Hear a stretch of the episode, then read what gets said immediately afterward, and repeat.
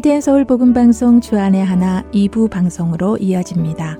주안의 하나 2부에는 매일의 삶을 말씀으로 살아내는 살며 생각하며와 은혜의 설교 그리고 크리스찬의 길이 준비되어 있습니다.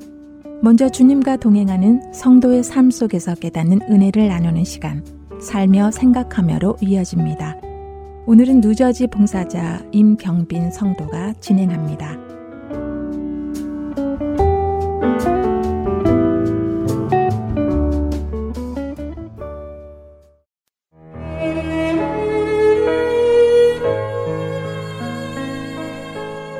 몇 해 전 갑자기 들려온 친정 어머니의 병환 소식에 마지막이 될지도 모른다는 걱정에 급히 한국을 방문한 적이 있습니다. 한국으로 가는 내내 마음에 조바심이 나서 안달을 냈던 기억이 나네요. 친정 어머니께서는 간경화로 복수가 차 병원에 입원해 계셨는데 한국에 도착해서 병원에 가보니 뼈와 가죽밖에 남지 않은 앙상해진 모습으로 누워 계셨습니다. 얼굴을 알아볼 수 없을 정도로 말라있는 엄마. 살아계신 것이 신기할 정도로 몸 상태가 좋지 않으셨지만 그래도 엄마를 보니 마음이 놓였습니다. 제가 그렇게 마음이 조급했던 이유는 혹시라도 엄마를 용서하지 못한 채 엄마를 떠나보내면 어쩌나 하는 걱정 때문이었습니다. 사실 어려서부터 저는 엄마에게 언니와는 다른 심한 차별 대우를 받으며 자랐습니다. 그로 인해 많은 상처를 받았고 그 결과 마음이 다쳐 아무도 나를 사랑하지 않는다는 생각을 하기도 했습니다. 나도 자식인데 나한테만 왜 그랬냐고 엄마에게 따져 물어보고 싶기도 했지만 돌아올 대답이 뻔하기에 그럴 용기도 내지 못하고 마음으로 원망만 하며 적당히 거리를 두고 살고 있었지요. 그런데 예수님을 만나고 나니 엄마를 향한 원망의 마음을 품고 용서하지 못한 채 살아가고 있는 저의 마음이 점점 불편해지기 시작했습니다. 하나님의 말씀에 순종해야 했기에 억지로라도 엄마에게 전화도 해보고 선물도 보내드리고 했는데 엄마의 여전한 언니와의 차별은 저의 인내심의 한계를 느낄 만큼 마음에 더 큰 상처가 되었지요.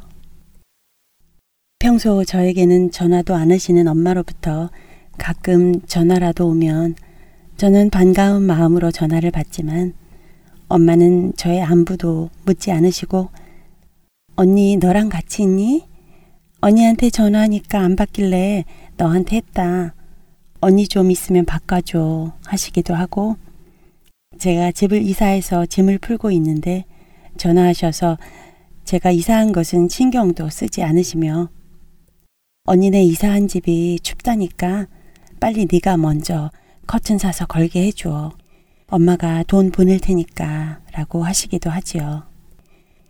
출산할 때, 이사할 때, 아플 때, 남편이 교회에서 임직을 받을 때, 이러저러한 사소하지만 마음에 남는 일들이 하나둘씩 서운함과 원망으로 남아 있었습니다.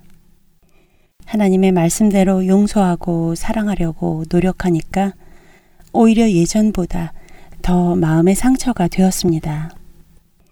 이런 해결되지 못한 제 마음을 하나님께 아뢰며 엄마에게 사랑받지 못함을 눈물로 토해내며 기도하고 속상함을 달래지만 막상 변하지 않은 엄마의 차별을 또 당하면 다시 서운하고 원망하고 용서하지 못하고 이렇게 반복되었지요. 이런 마음들은 하나님 안에서 누려야 할 평안한 마음을 자꾸 빼앗아 갔습니다.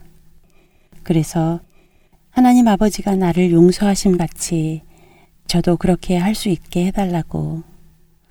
이렇게 엄마를 용서하지 못하고 계속 마음에 담아두는 한심한 제 자신을 용서하시고 치유받아 회복되고 사랑하게 해달라고 기도했습니다. 엄마에 대한 진정한 사랑과 용서는 내 안에 계신 하나님의 사랑이 넘쳐 흘러나올 때만이 가능하다는 것을 알기에 지금까지 계속 기도하고 있습니다. 아직까지 어머니가 살아계셔서 사랑할 시간, 상처받은 내 마음을 진실하게 말하고 마음의 원망을 풀어가는 시간, 전화로 엄마에게 기도해 드릴 수 있는 시간을 주신 하나님께 감사합니다. 이제 얼마 남지 않은 엄마와의 시간은 우리에게 베푸신 하나님으로부터의 용서받음에서 흘러나오는 진정한 용서가 사랑임을 보여주라고 주시는 시간인 것 같습니다. 너희는 모든 악독과 노함과 분냄과 떠드는 것과 비방하는 것을 모든 악의와 함께 버리고 서로 친절하게 하며 불쌍히 여기며 서로 용서하기를 하나님이 그리스도 안에서 너희를 용서하심과 같이 하라. 에베소서 4장 31절과 32절 말씀입니다. 하나님은 죄인인 우리를 위해 예수님의 목숨까지도 내어주시면서까지 우리를 용서하시고 우리에 대한 사랑을 확증하셨습니다. 이와 같이 우리도 서로 사랑해서 우리가 하나님의 자녀임을 세상으로 알게 해야 할 것입니다. 혹시 내가 받은 상처와 같은 또 다른 상처를 우리 자녀들에게나 타인들에게 주고 있지는 않은지 생각해 봅니다. 여러분은 여러분의 부족함과 실수에 대해 미안해하고 사과하며 자녀에게 혹은 부모님에게 또는 타인들에게 정말 미안하다라고 말해 본 적이 있으신가요?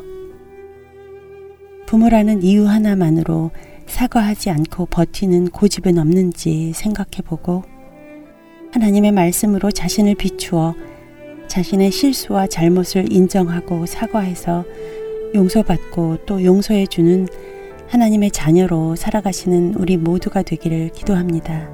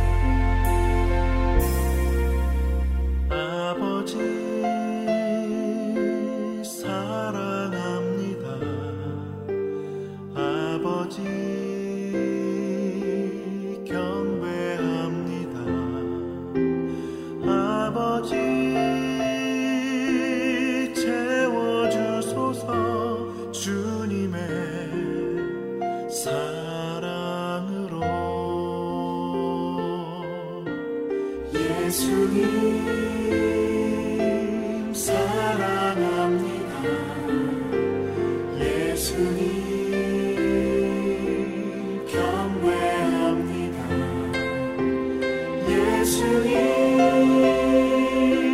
채워주소서 주님의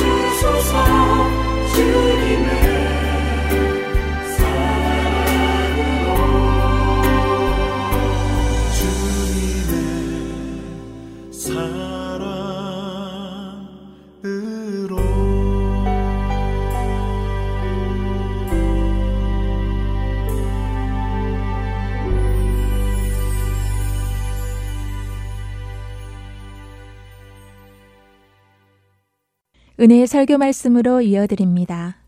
오늘은 서울 세문안교회 이상학 목사님께서 하박국 3장 16절부터 18절까지의 말씀을 본문으로 참된 만족의 원천은 어디인가 라는 제목의 말씀 전해 주십니다. 은혜의 시간 되시기 바랍니다.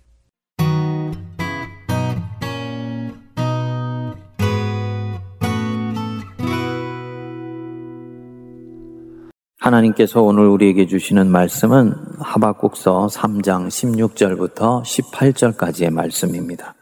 내가 들었으므로 내 창자가 흔들렸고 그 목소리로 말미암아 내 입술이 떨렸도다.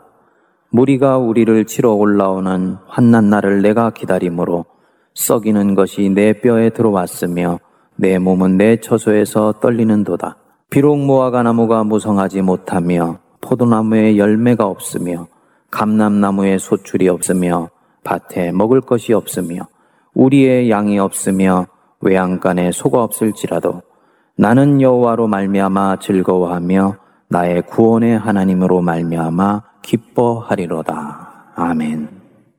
미국에 있으면서 제 사역을 위해서 평소에 기도해 주시는 성도님 한 분이 지난주에 메시지를 하나 보내왔습니다. 재미교포 한 분이 오랜만에 한국에 나왔다가 한국 사람들의 삶의 여러 가지 모습을 보고 느낀 소회를 적은 글이었습니다. 일부를 소개하면서 말씀을 시작하고자 합니다. 한국에 와보니 웬만한 동네는 모두 고층 아파트가 되어 있다. 가정집뿐만 아니라 심지어 공중 화장실에도 미국에서는 부자들만 쓰는 비데가 설치되어 있다. 어느 집을 가도 요즘은 비밀번호나 카드 하나로 모든 문을 열고 들어간다. 차마다 블랙박스가 달려있고 방문하는 집마다 거실에 목바지 소파가 있고 집안의 전등은 LED이며 전등 가스 심지어 컨센트도 리모컨으로 켜고 끈다. 미국에서는 나름대로 부자 동네에서 살아온 나도 집마다 구석구석에 박혀있는 고급스러운 제품들에 놀라고 부러워하며 내 삶은 마치 20, 30년은 과거에 살다가 돌아온 느낌이 든다. 집집마다 수십 개의 스포츠 채널을 포함 끝없는 채널이 나오고 지하철, 고속철도, 상점과 심지어는 버스 정류장까지 가는 곳마다 초고속 와이파이가 잡힌다. 역마다 정류장마다 몇 분 후에 내가 기다리는 차가 온다는 정보도 뜨니 옛날처럼 도로를 쳐다보며 버스를 놓칠까 염려하는 모습은 사라진 지 오래다. 그런데 아이러니한 것은 만나는 사람보다 한국에 사는 것이 얼마나 힘든지를 토로한다. 전세값이 얼마나 비싼지, 정치는 얼마나 헛짓을 하는지, 아이들 교육시키기가 얼마나 힘이 드는지, 만나는 사람마다 자신이 지옥에 살고 있다고 모두들 아우성이다. 연봉이 나보다 반이나 적은 사람이 나보다 더 좋은 차를 몰고 더 비싼 걸 먹고 더 편리하고 더 고급스러운 제품이 가득한 삶을 살면서도 만족스럽지 않은 진짜 이유는 무엇일까? 의료보험은 10배나 싸고 치료비도 10배 싸게 느껴지는 이곳에서 대부분의 사람들이 느끼는 삶이 지옥이라고 생각하는 것이 참으로 신기하다.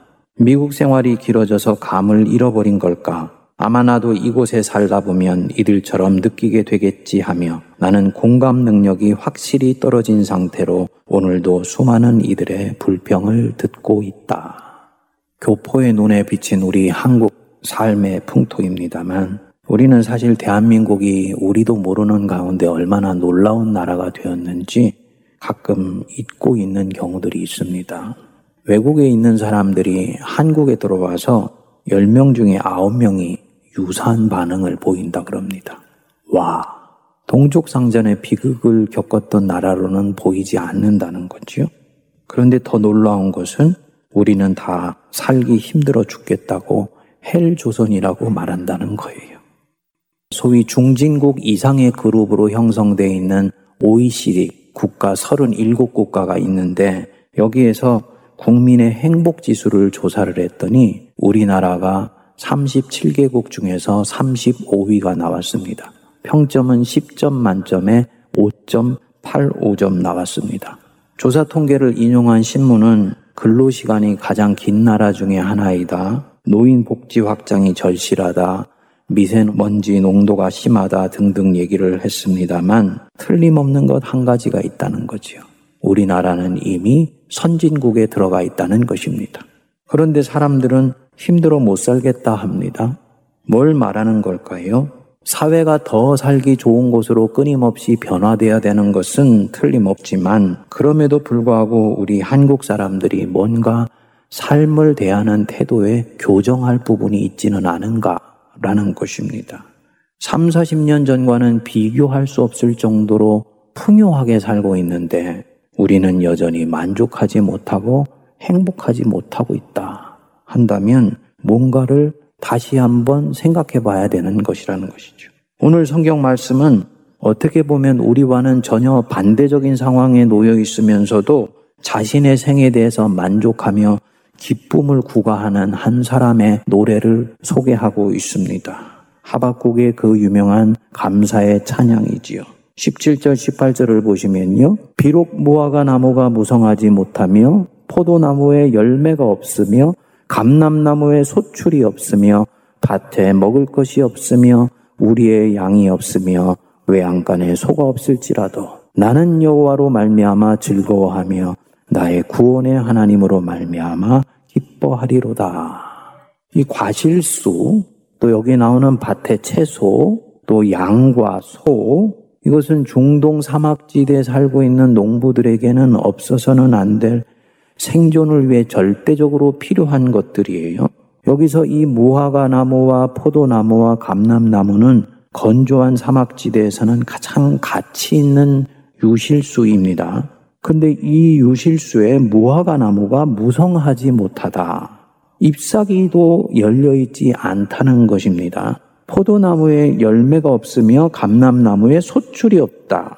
여름 내 물을 주었어요. 잎사귀도 무성합니다. 그래서 가을이 되어서 이제 수확을 기대했는데 한여름에 노력한 것도 헛되어서 이 가을에 아무 결실도 얻지를 못했다.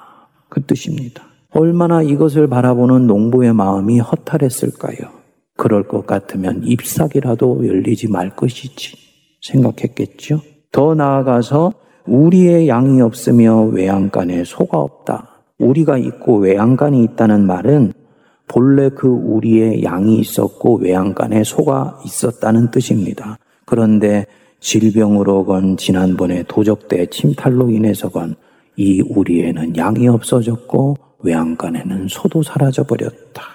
그러니까 17절을 요약해서 정리를 하면 처음에는 노력했는데 결실이 없는 가운데서 시작하여서 나중에는 갖고 있던 소중한 것들까지도 박탈당하고 상실한 상태로 삶의 무게가 가중되어 있는 것을 말하는 것입니다. 즉, 감사하지 못할 조건이 점점 많아지고 또 삶의 환경은 점점 열악해지고 나중에는 심각한 박탈과 상실의 상황 속으로 내가 떨어져 있다. 그런데 이런 상태가 되었다 할지라도 선지자는 뭐라고 합니까?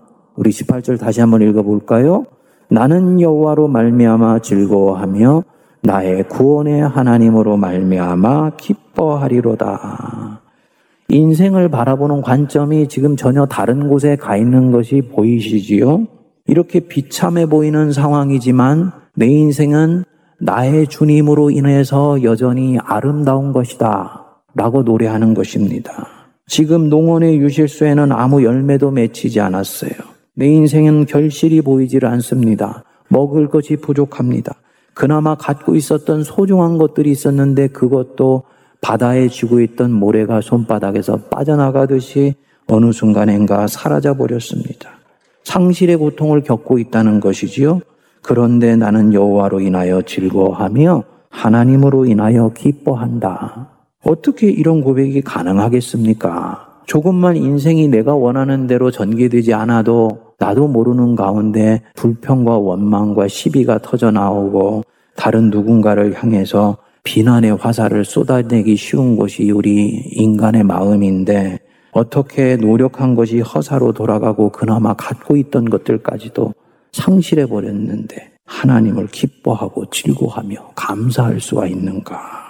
이 본문 말씀을 찬찬히 묵상해 보면 하박국이 감사하고 기뻐하는 삶으로 이르게 되는 영적인 과정이 자기 안에 있다는 것을 볼 수가 있습니다. 첫 번째로는 그는 지금의 이 고통스러운 상황을 깨끗이 수용을 합니다.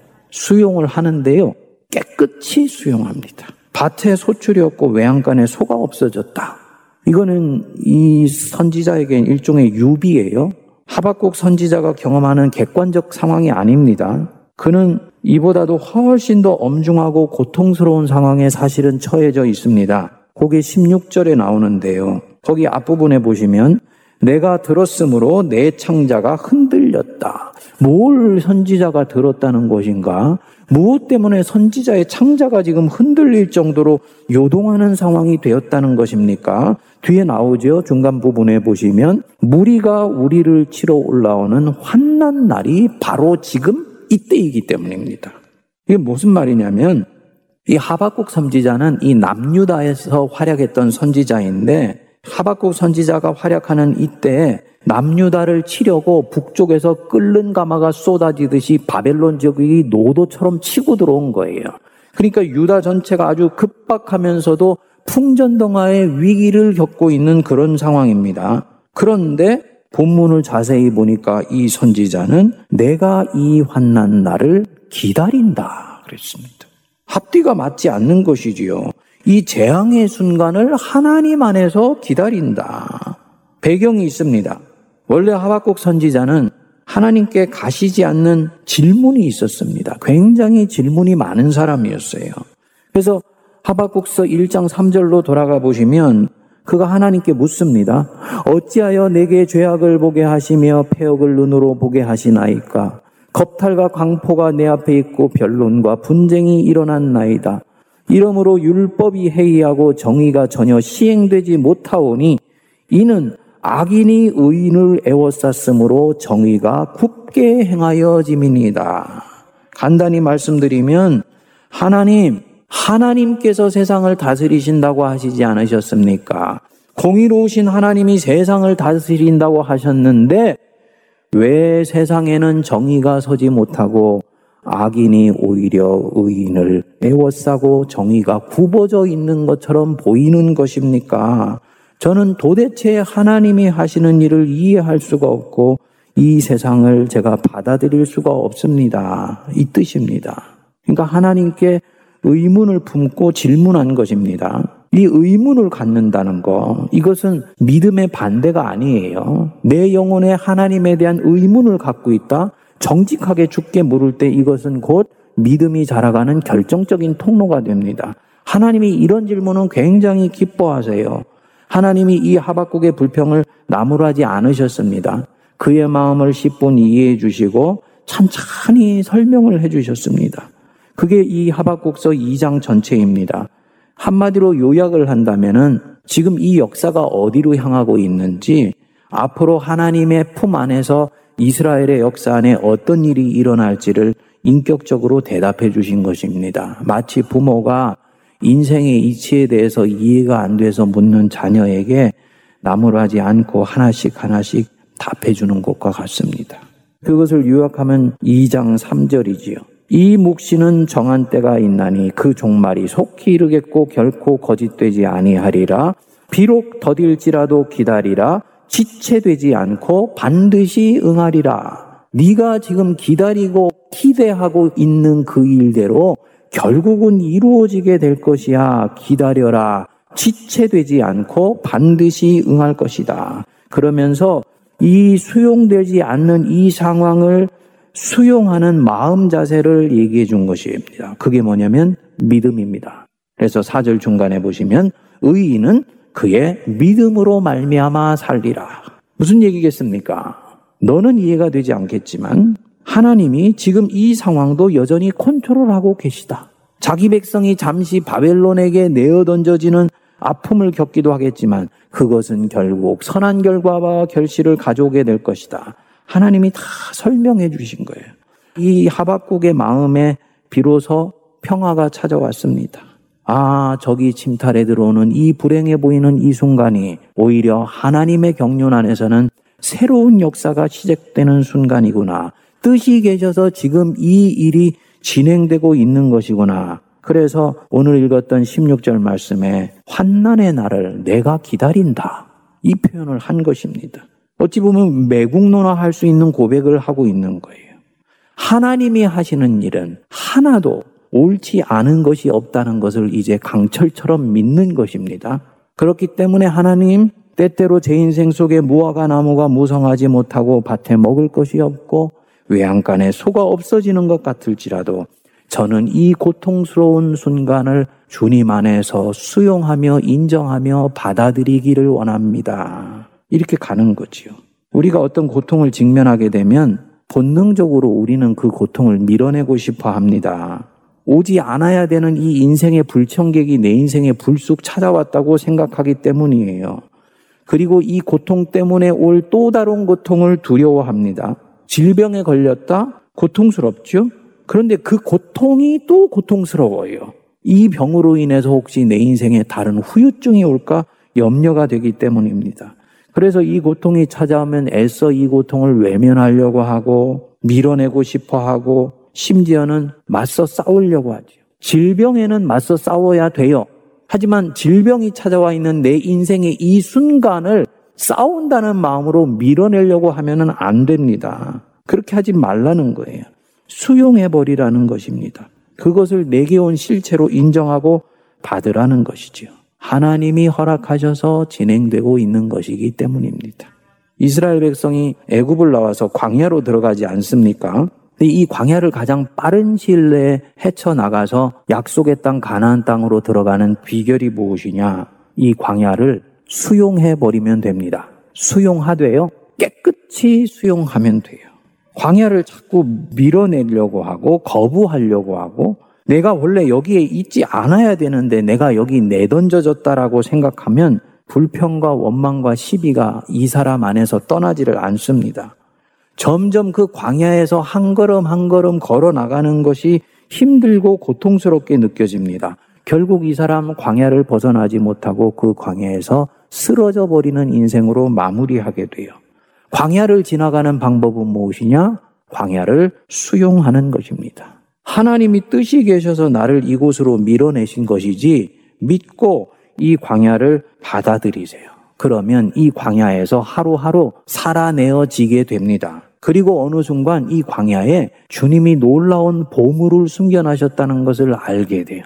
만나와 매출하기를 이미 내게 주셨다는 것을 보게 됩니다. 고통하면서 불평할 때는 보이지 않았던 하나님의 은혜가 보이기 시작하고요. 결국 이 광야를 통해서 나는 영적으로 훌쩍 자라나서 가나안 땅으로 들어갈 내적 힘을 얻게 되는 것입니다. 만일에 이 고통 내게 없어야 되는 것인데 찾아왔다 생각하면 그 고통은 더 커집니다. 반대로 수용하면 고통의 무게는 반감되는 거예요. 그래서 이 고통 속에 있는 하나님의 은총이 보이면서 역사가 일어나는 거죠. 이것은 성도가 영적인 삶을 사는데 굉장히 중요한 원리입니다. 그래서 로마서 8장 28절에서 사도 바울은 말씀합니다. 우리가 알거니와 하나님을 사랑하는 자, 곧 그 뜻대로 부르심을 받은 자. 무슨 뜻입니까? 하나님이 사랑하셔서 그 인생을 이끌어가는 자를 얘기하는 거예요. 이 사람들에게는 모든 것이 합력하여 선을 이루느니라. 좋은 것, 달가운 것, 보기에 행복해 보이는 것만 합력해서 선을 이루는 것이 아니라 내가 볼 때는 나쁜 것, 피하고 싶은 것, 심지어는 악한 것과 고통스러운 것까지도 합력하여서 인생의 선을 이룬다.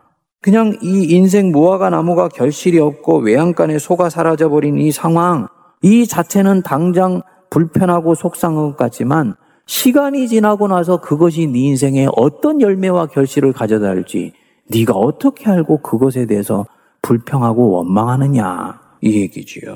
주님은 뭐라고 말씀하시는 것입니까? 어떤 상황에 처해질지라도 하나님을 사랑한다면 그 상황을 끌어안아 버리라는 것입니다.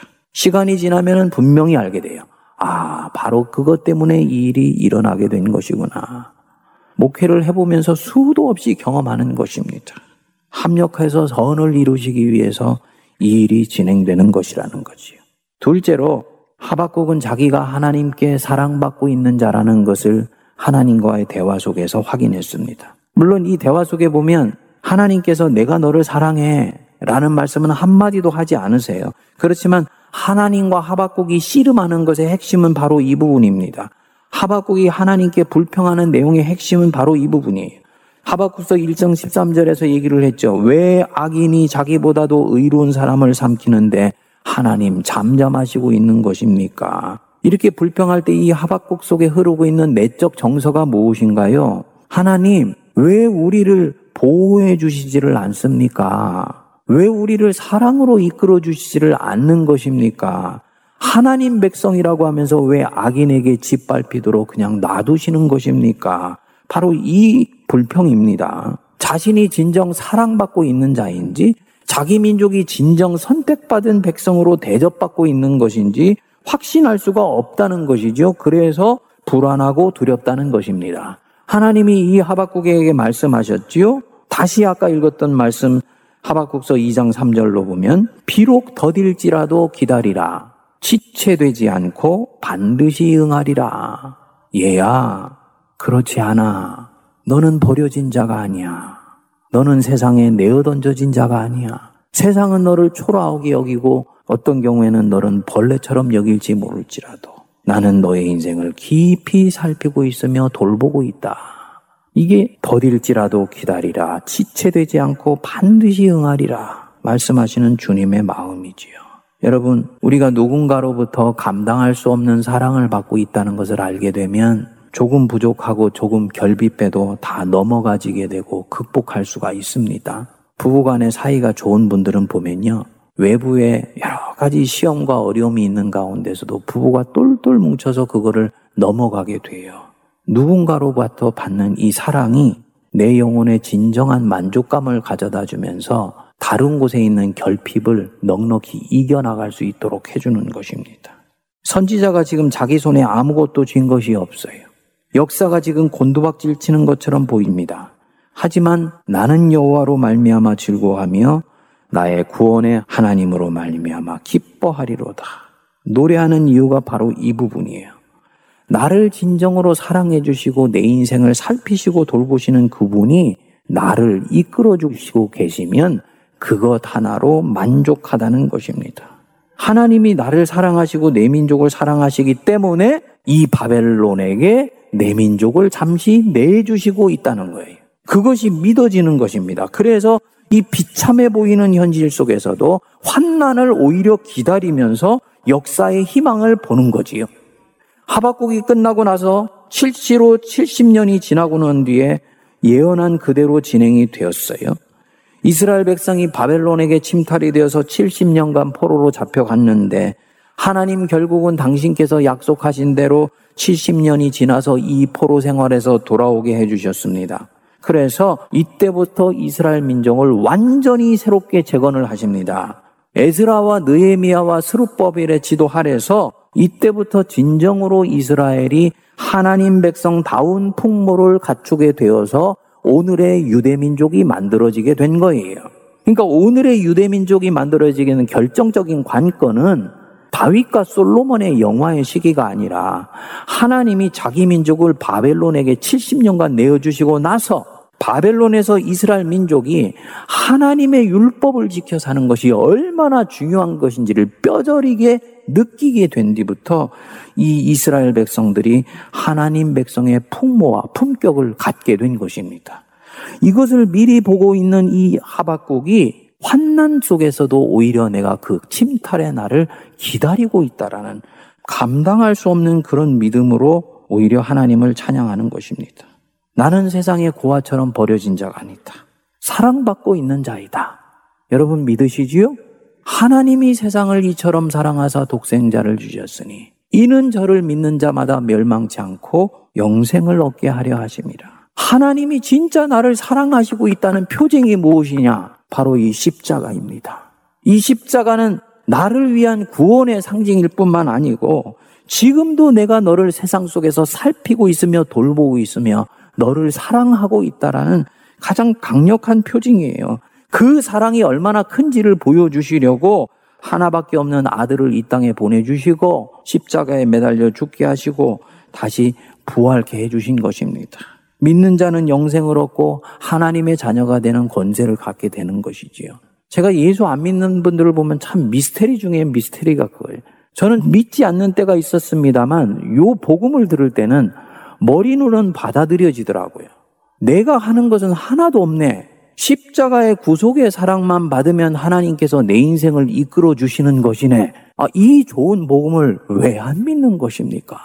여러분, 우리 예수 믿읍시다. 그분의 사랑을 받아들이세요. 이것 하나로 충분합니다. 이것 하나로 충분하게 되어서 하나님이 내 안에 들어오시면 이제는 내 손에 쥔 것이 적고 외양간에 소가 사라져서 상실의 허전함을 내가 경험하는 가운데서도 하나님이 나를 사랑하시지 그분이 나를 살피시고 돌보시고 계셔 이것 하나로 충분한 거예요. 그리고 내 안에 진정한 내적인 만족감이 찾아오게 됩니다. 이 놀라운 복음의 비밀을 알기 때문에 사도 바울은 빌립보서 4장 11절 12절에서 고백했습니다. 어떠한 형편에서든지 나는 자족하기를 배웠나니 나는 비천에 처할 줄도 알고 풍부에 처할 줄도 알아 모든 일 곧 배부름과 배고픔과 풍부와 궁핍에도 처할 줄 아는 일체의 비결을 배웠노라. 살아계신 전능자가 지금 나와 함께 하시고 계시다. 그 실력 많으신 분이 나를 사랑하시고 계신다. 그러면 나는 조금 부족하여도 자족하고 만족할 수 있다. 하나님 한 분으로 남은 인생은 넉넉히 살아가질 수 있는 것이기 때문이다. 그래서 히브리서 13장 5절은 말씀하시지요. 돈을 사랑하지 말고 있는 바를 족한 줄로 알라. 그가 친히 말씀하시기를 내가 결코 너희를 버리지 아니하고 너희를 떠나지 아니하리라. 말씀 마무리합니다. 서두의 그 재미교포가 우리 한국 사람들이 가지고 있는 마음의 상태를 거울에 비춰 보여주듯 했지요. 우리는 왜 행복하지 못하는가? 우리는 왜 이전보다도 많이 갖고 있는데도 만족하지 못하는가? 잘못된 곳에서 만족을 얻으려고 했기 때문이라는 것입니다. 물질은 사는데 필요하지만 물질을 통해서는 내가 가지고 있는 끝없는 쾌락과 욕망을 절대로 채울 수가 없습니다. 거기에는 참된 만족이 없고 참된 기쁨이 없어요. 이전보다도 훨씬 잘 살지만 좀 더 채우고 좀 더 이 욕망의 만족감을 가져가 주려고 하는 이 방식으로는 우리는 늘 결핍될 수밖에 없습니다. 그러다 보니까 이 문명은 끊임없이 성장, 성장 외치면서 계속 내달려 가지 않습니까? 결국은 코로나 속에서 드러났듯이 후손의 생존의 터전이 되는 이 지구 전체가 위기에 빠질 정도가 된 거예요. 2050년까지 지금보다도 1.5도를 낮추질 못하면 지구 전체는 파국을 맞게 돼 있다 하지 않습니까? 이거는 과학자들이 과학적인 데이터에 의해서 말하는 것입니다. 그래서 이것이 위기다 하여서 2021년 지난 4월에 세계 정상들이 탄소 중립화를 위해서 유럽에서 모였습니다. 표면적으로는 성공적인 회의인 줄 알았는데 지나고 보니까 속빈 강정이더라는 것입니다. 뭐냐면요. 각국이 자기들의 탄소 배출량의 수치를 다 줄여서 말을 했다. 석유회사나 정유회사 같이 화석연료를 소비해야 되는 기업들이 엄청난 로비를 해서 소정의 결과를 결국은 맺지 못했다 그럽니다. 안타까운 일입니다. 그럴 수밖에 없지요. 인류 속에 올라가 있는 이 욕구와 욕망을 어떻게 하루아침에 낮출 수가 있습니까? 욕구의 수준을 낮추는 것이 아니고 욕구의 방향을 새롭게 정립해줘야 문제가 해결이 되는 것입니다. 그래서 독일의 저명한 사회학자 하버마스가 이렇게 말을 했습니다. 인류는 잘못된 욕망을 충족시키기 위해서 스스로를 자살로 몰고 가는 이 파국적 상황을 막고 있다. 이 상황에서 유일한 탈출구는 종교밖에 없다. 참된 종교를 통해 인류는 참된 만족과 기쁨의 근원을 다시 찾아내야 된다. 살아계신 하나님을 믿는 것이 개인의 영혼의 구원을 위해서뿐만 아니라 이 인류를 위해서 앞으로 얼마나 소중한 일인지를 이 사회학자가 알고 말을 하는 것입니다. 포로나무에 과실이 열리지 않고 밭에 먹을 것이 적고 갖고 있던 소중한 것들이 유실되어 가는 상황이다. 하지만 우리 영혼은 그것에 있고 없음에 흔들리지 아니하며 많고 적음에 의해서 좌초되지 아니하고 나를 죽기까지 사랑하신 그 하나님 그분이 내 인생을 살피시고 돌보시고 이끄시고 있다는 바로 이것 때문에 구원의 하나님으로 인해 기뻐하고 감사하는 우리 모두가 되기를 바랍니다.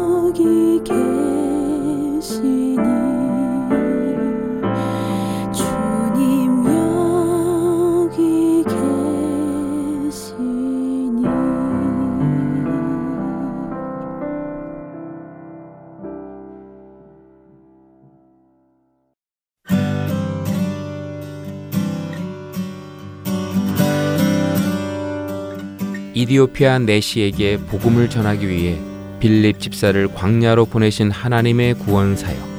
지금도 그 구원의 역사는 일어나고 있습니다.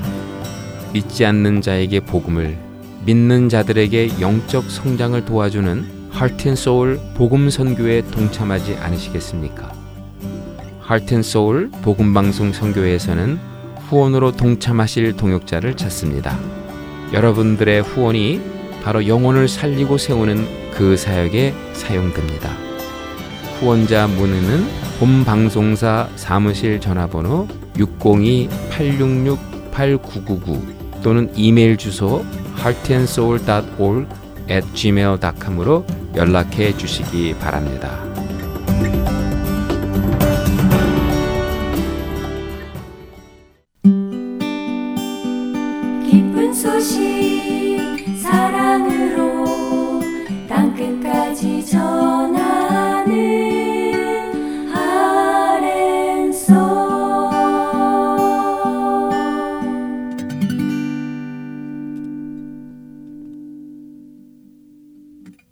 계속해서 크리스찬의 길 보내드립니다.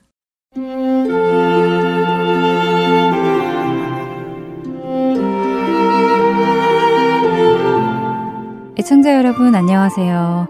철로 역정을 토대로 그리스도인의 삶을 나누어가는 프로그램 크리스천의 길 진행의 민경은입니다. 이 세상이 멸망할 것이며 그 멸망할 세상에서 스스로의 목숨을 보호할 수 있는 방법은 아무것도 없다는 사실을 깨달은 크리스천은 어찌할꼬 하고 탄식하며 길을 떠나기 시작합니다. 드디어 신앙 여정이 시작된 것이지요. 하나님의 심판 앞에서 누구도 설 자가 없겠지요.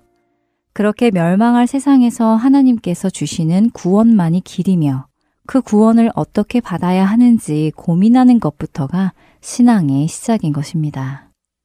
이 고민이 없이는 이 세상을 떠나고자 하는 마음이 생기지 않기에 신앙생활의 시작을 열 수가 없습니다. 여러분은 이 고민을 해보셨는지요? 이렇게 자신에게 구원이 필요하다는 것을 깨닫는 사람은 자신을 누르고 있는 무언가가 있음을 알게 됩니다.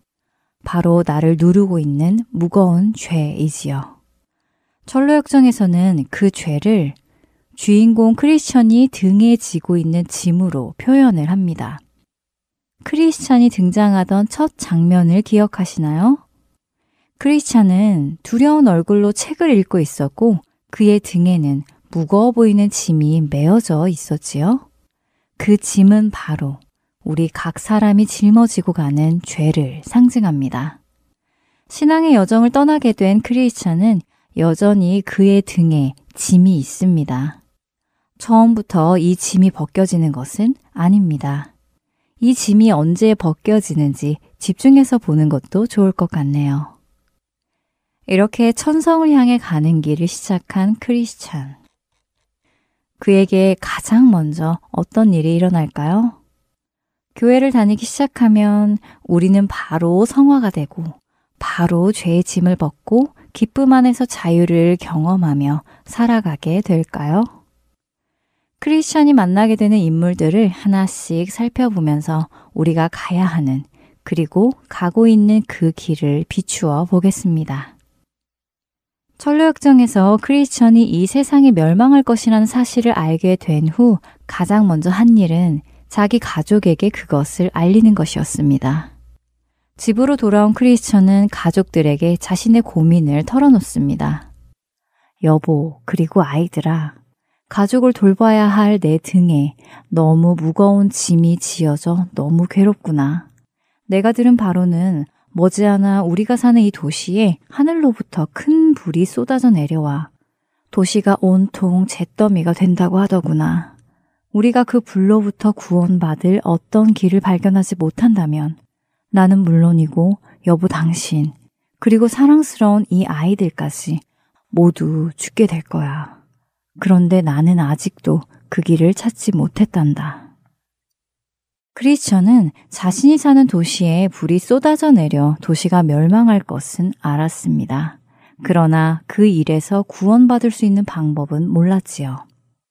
그는 자신과 사랑하는 가족이 그 불 안에서 죽을 수밖에 없다는 사실에 괴로워했고, 가장으로서 그들을 살릴 수 있는 방법을 모른다는 것에 괴로워했습니다. 크리스천의 이러한 반응은 한 집안의 가장으로서 당연한 반응일 것입니다.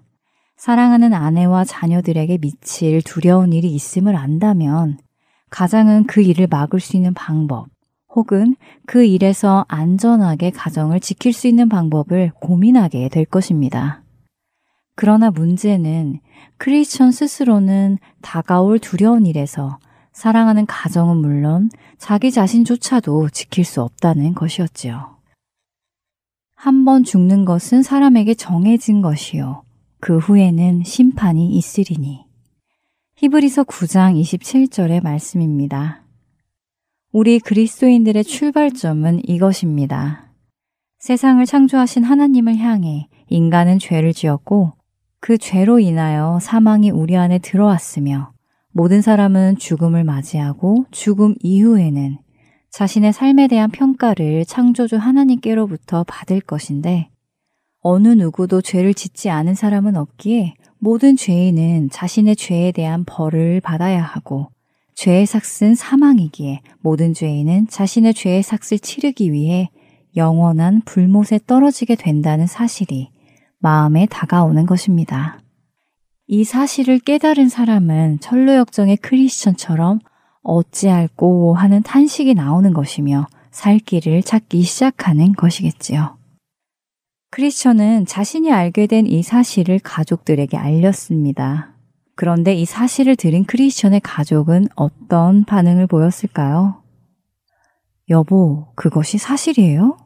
아빠, 정말이에요? 무서워요. 라는 반응을 보였을까요? 안타깝게도 크리스천의 가족은 크리스천이 정신이 이상해졌다고 생각했습니다. 그래서 크리스천에게 푹 쉴 것을 권했지요. 너무 피곤하기 때문에 그런 이상한 생각을 하게 된 것이라고 생각하며 푹 쉬고 나면 그런 이상한 생각이 사라질 것이라고 크리스천에게 잠을 자라고 권합니다. 사랑하는 가족에게 내가 알고 있는 사실을 전할 때 가족이 그 사실을 심각하게 받아준다면 좋겠지만 복음의 진리란 그렇게 쉽게 받아들여지는 것은 아닙니다. 가족이 하는 말이니까 믿어주고 사랑하는 사람이 해주는 말이니까 받아들여지는 것이 아니지요. 만일 복음의 진리가 그렇게 전달된다면 세상에는 복음을 믿는 사람들이 더 많을 것입니다. 복음은 빛과 어둠을 나누는 하나님께서 하시는 일입니다. 빛에 속한 자녀와 어둠에 속한 자녀를 나누시는 하나님의 사역이지요. 그렇기에 혈통으로나 육정으로나 사람의 뜻으로 나는 것이 아니라고 요한복음 1장 13절은 말씀하십니다. 심지어 예수님은 예수님이 오신 것이 사람이 그 아버지와 딸이 어머니와 며느리가 시어머니와 불화하게 하려 함이라고까지 마태복음 10장 35절에 말씀하십니다. 복음의 고민은 철저하게 개인적입니다. 하나님과 자기 자신, 1대1의 문제이지요. 이 1대1의 문제가 해결되어야 우리는 또 다른 사람들이 하나님과 1대1의 문제를 해결할 수 있도록 인도할 수 있습니다. 철로역정에 나오는 크리스찬의 현재 상태는 가족 어느 누구도 그의 고민을 진지하게 받아주지 않습니다. 오히려 그의 정신이 조금 이상해졌다고까지 생각합니다. 그렇기에 크리스천은 외롭습니다. 한숨 자고 난 크리스천에게 가족들은 좀 어떤지 묻습니다. 그러나 크리스천은 밤새 한숨도 자지 못했음을 이야기하며 자신이 알고 있는 이야기가 사실임을 다시 한번 강조하지요. 그런 크리스천에게 가족들은 그를 야단을 쳐보기도 하고 그를 비웃어 보기도 하고 무시해 보기도 합니다. 이렇게 하면 그가 충격을 받아 제정신으로 돌아올지도 모른다고 생각해서 그렇게 합니다. 가족들의 그런 반응에 크리스천은 홀로 방에 들어가 가족들도 이 사실이 깨닫게 되기를 기도합니다. 동시에 자신의 괴로운 심정을 슬퍼하며 하나님께 기도했지요. 어떻게 하면 이 멸망할 도시에서 구원을 받을지 슬픔 속에서 고민하던 크리스천에게 한 사람이 나타났습니다. 바로 전도자였지요.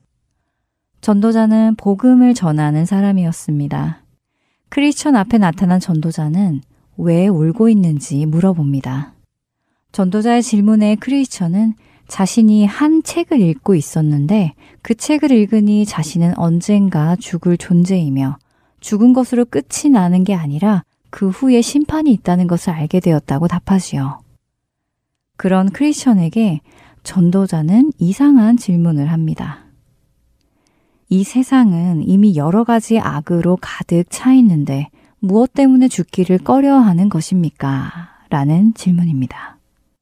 만일 여러분이 이 질문을 받는다면 어떻게 대답하실 것 같으신가요? 세상 사람들조차도 세상이 갈수록 흉흉해진다고 말을 합니다. 세상은 갈수록 악해진다고 하기도 하고 말세라고 말을 하기도 하지요. 세상이 갈수록 살기 힘들다고 입버릇처럼 말하는 사람들도 있습니다.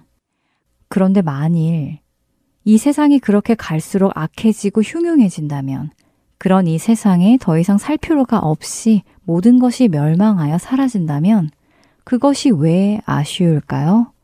왜 그것이 두려울까요? 전도자의 그 질문에 크리스천은 대답합니다. 전도자님, 내 등에 지어진 이 무거운 짐이 나를 무덤보다도 더 낮은 곳으로 떨어뜨려 저 지옥과 같은 쓰레기장에 빠져버리지 않을까 두렵기 때문입니다. 나는 감옥 생활도 감당하지 못할 터인데 더군다나 심판을 받고 무서운 형벌을 당하는 것을 어찌 견디겠습니까? 이런 생각들을 하니 자꾸 눈물이 나옵니다. 그렇습니다. 죽으면 끝이 아니라 죽음 이후에 심판이 있기 때문에 두려운 것이었습니다. 자신의 삶에 대한 책임을 스스로 져야 하기 때문에 그 죄의 짐의 무게가 너무도 무겁기 때문에 두려운 것이었습니다. 이렇게 대답한 크리스천에게 전도자는 그 사실을 알고 있다면 왜 멍하니 서 있는 것이냐고 다시 묻습니다. 그 질문에 크리스천은 어디로 가야 할지 모르기 때문이라고 답을 하는데요. 크리스천의 답답함이 느껴지시나요? 분명 내가 서 있는 이곳에 멸망이 다가오고 있는데, 이곳에 있으면 죽을 것임을 아는데 도대체 어디로 가야 내 목숨을 구할 수 있을지 모른다면 그 답답함은 너무도 클 것입니다. 그렇게 답답해하던 크리스천에게 전도자는 양가죽으로 만든 두루마리를 전합니다. 그 두루마리에는 임박한 진노를 피하라 라는 하나님의 말씀이 적혀 있었지요. 이 도시에 떨어질 임박한 심판, 곧 하나님의 진노를 피할 수 있는 방법이 적혀 있는 책이었습니다. 전도자는 크리스천에게 하나님의 진노를 피할 수 있는 방법이 적힌 그 두루마리를 건네주며 크리스천이 가야 할 길을 알려줍니다. 넓은 평야 끝에 밝게 빛나고 있는 한 곳을 따라가라고 하지요. 그 빛을 바라보며 가다 보면 좁은 문을 만나게 될 것인데 그 좁은 문 앞에 다다라서는 그 문을 두드리라고 알려주지요. 그 문을 두드리면 누군가 나와서 어떻게 해야 할지를 알려줄 것이라고 말해줍니다. 전도자의 말을 따라 크리스천은 전도자가 가르쳐 준 방향을 향해 뛰어가기 시작합니다. 등에 무거운 짐을 지고 좁은 문이 있다는 그곳으로 뛰어가는 크리스천을 보며 이웃 주민들은 웅성대기 시작합니다. 어떤 사람들은 비웃고 어떤 사람들은 협박하고 또 어떤 사람들은 돌아오라고 고함을 질러댔습니다. 그런데 이렇게 비웃고 협박하고 돌아오라고 고함만 치는 것이 아니라 크리스천의 뒤를 쫓아오는 사람들도 있었는데요. 그들의 이름은 고집과 변덕이었습니다. 이제 막 좁은 문을 향해 뛰어가는 크리스천과 그를 쫓아오는 고집과 변덕. 이들은 크리스천에게 어떤 영향을 끼칠까요? 크리스천의 길 다음 시간에 뵙겠습니다. 안녕히 계세요.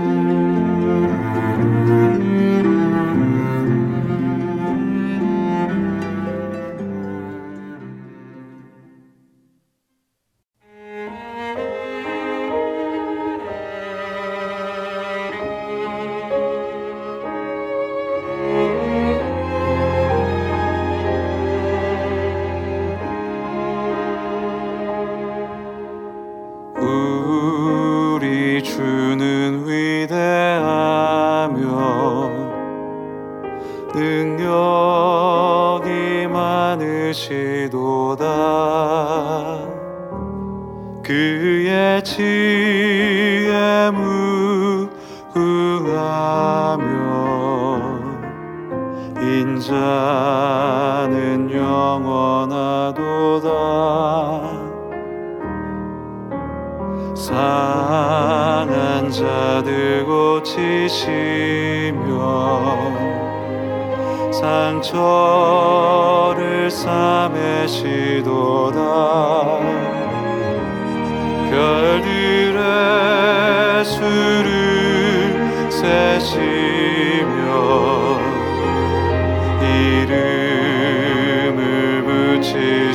도다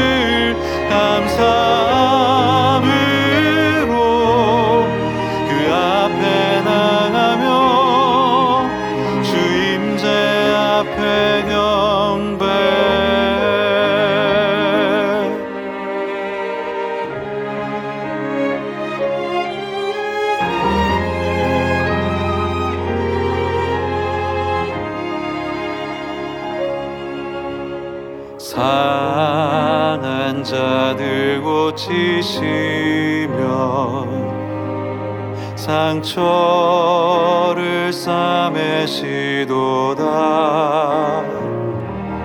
별들의 수를 세시며 이름을 붙이셨도다. 그가 구름으로 하늘을 덮으시며 starry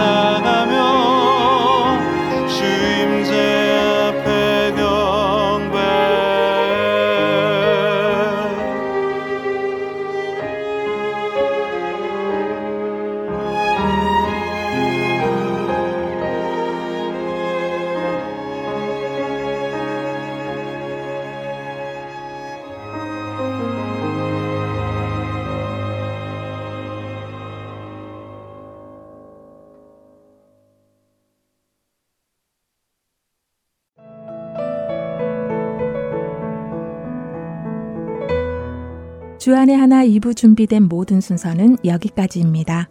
계속해서 주안의 하나 3부로 이어집니다. 주님의 말씀을 더 알아가는 시간 되시길 소망합니다. 저는 다음 시간에 다시 찾아뵙겠습니다. 안녕히 계세요.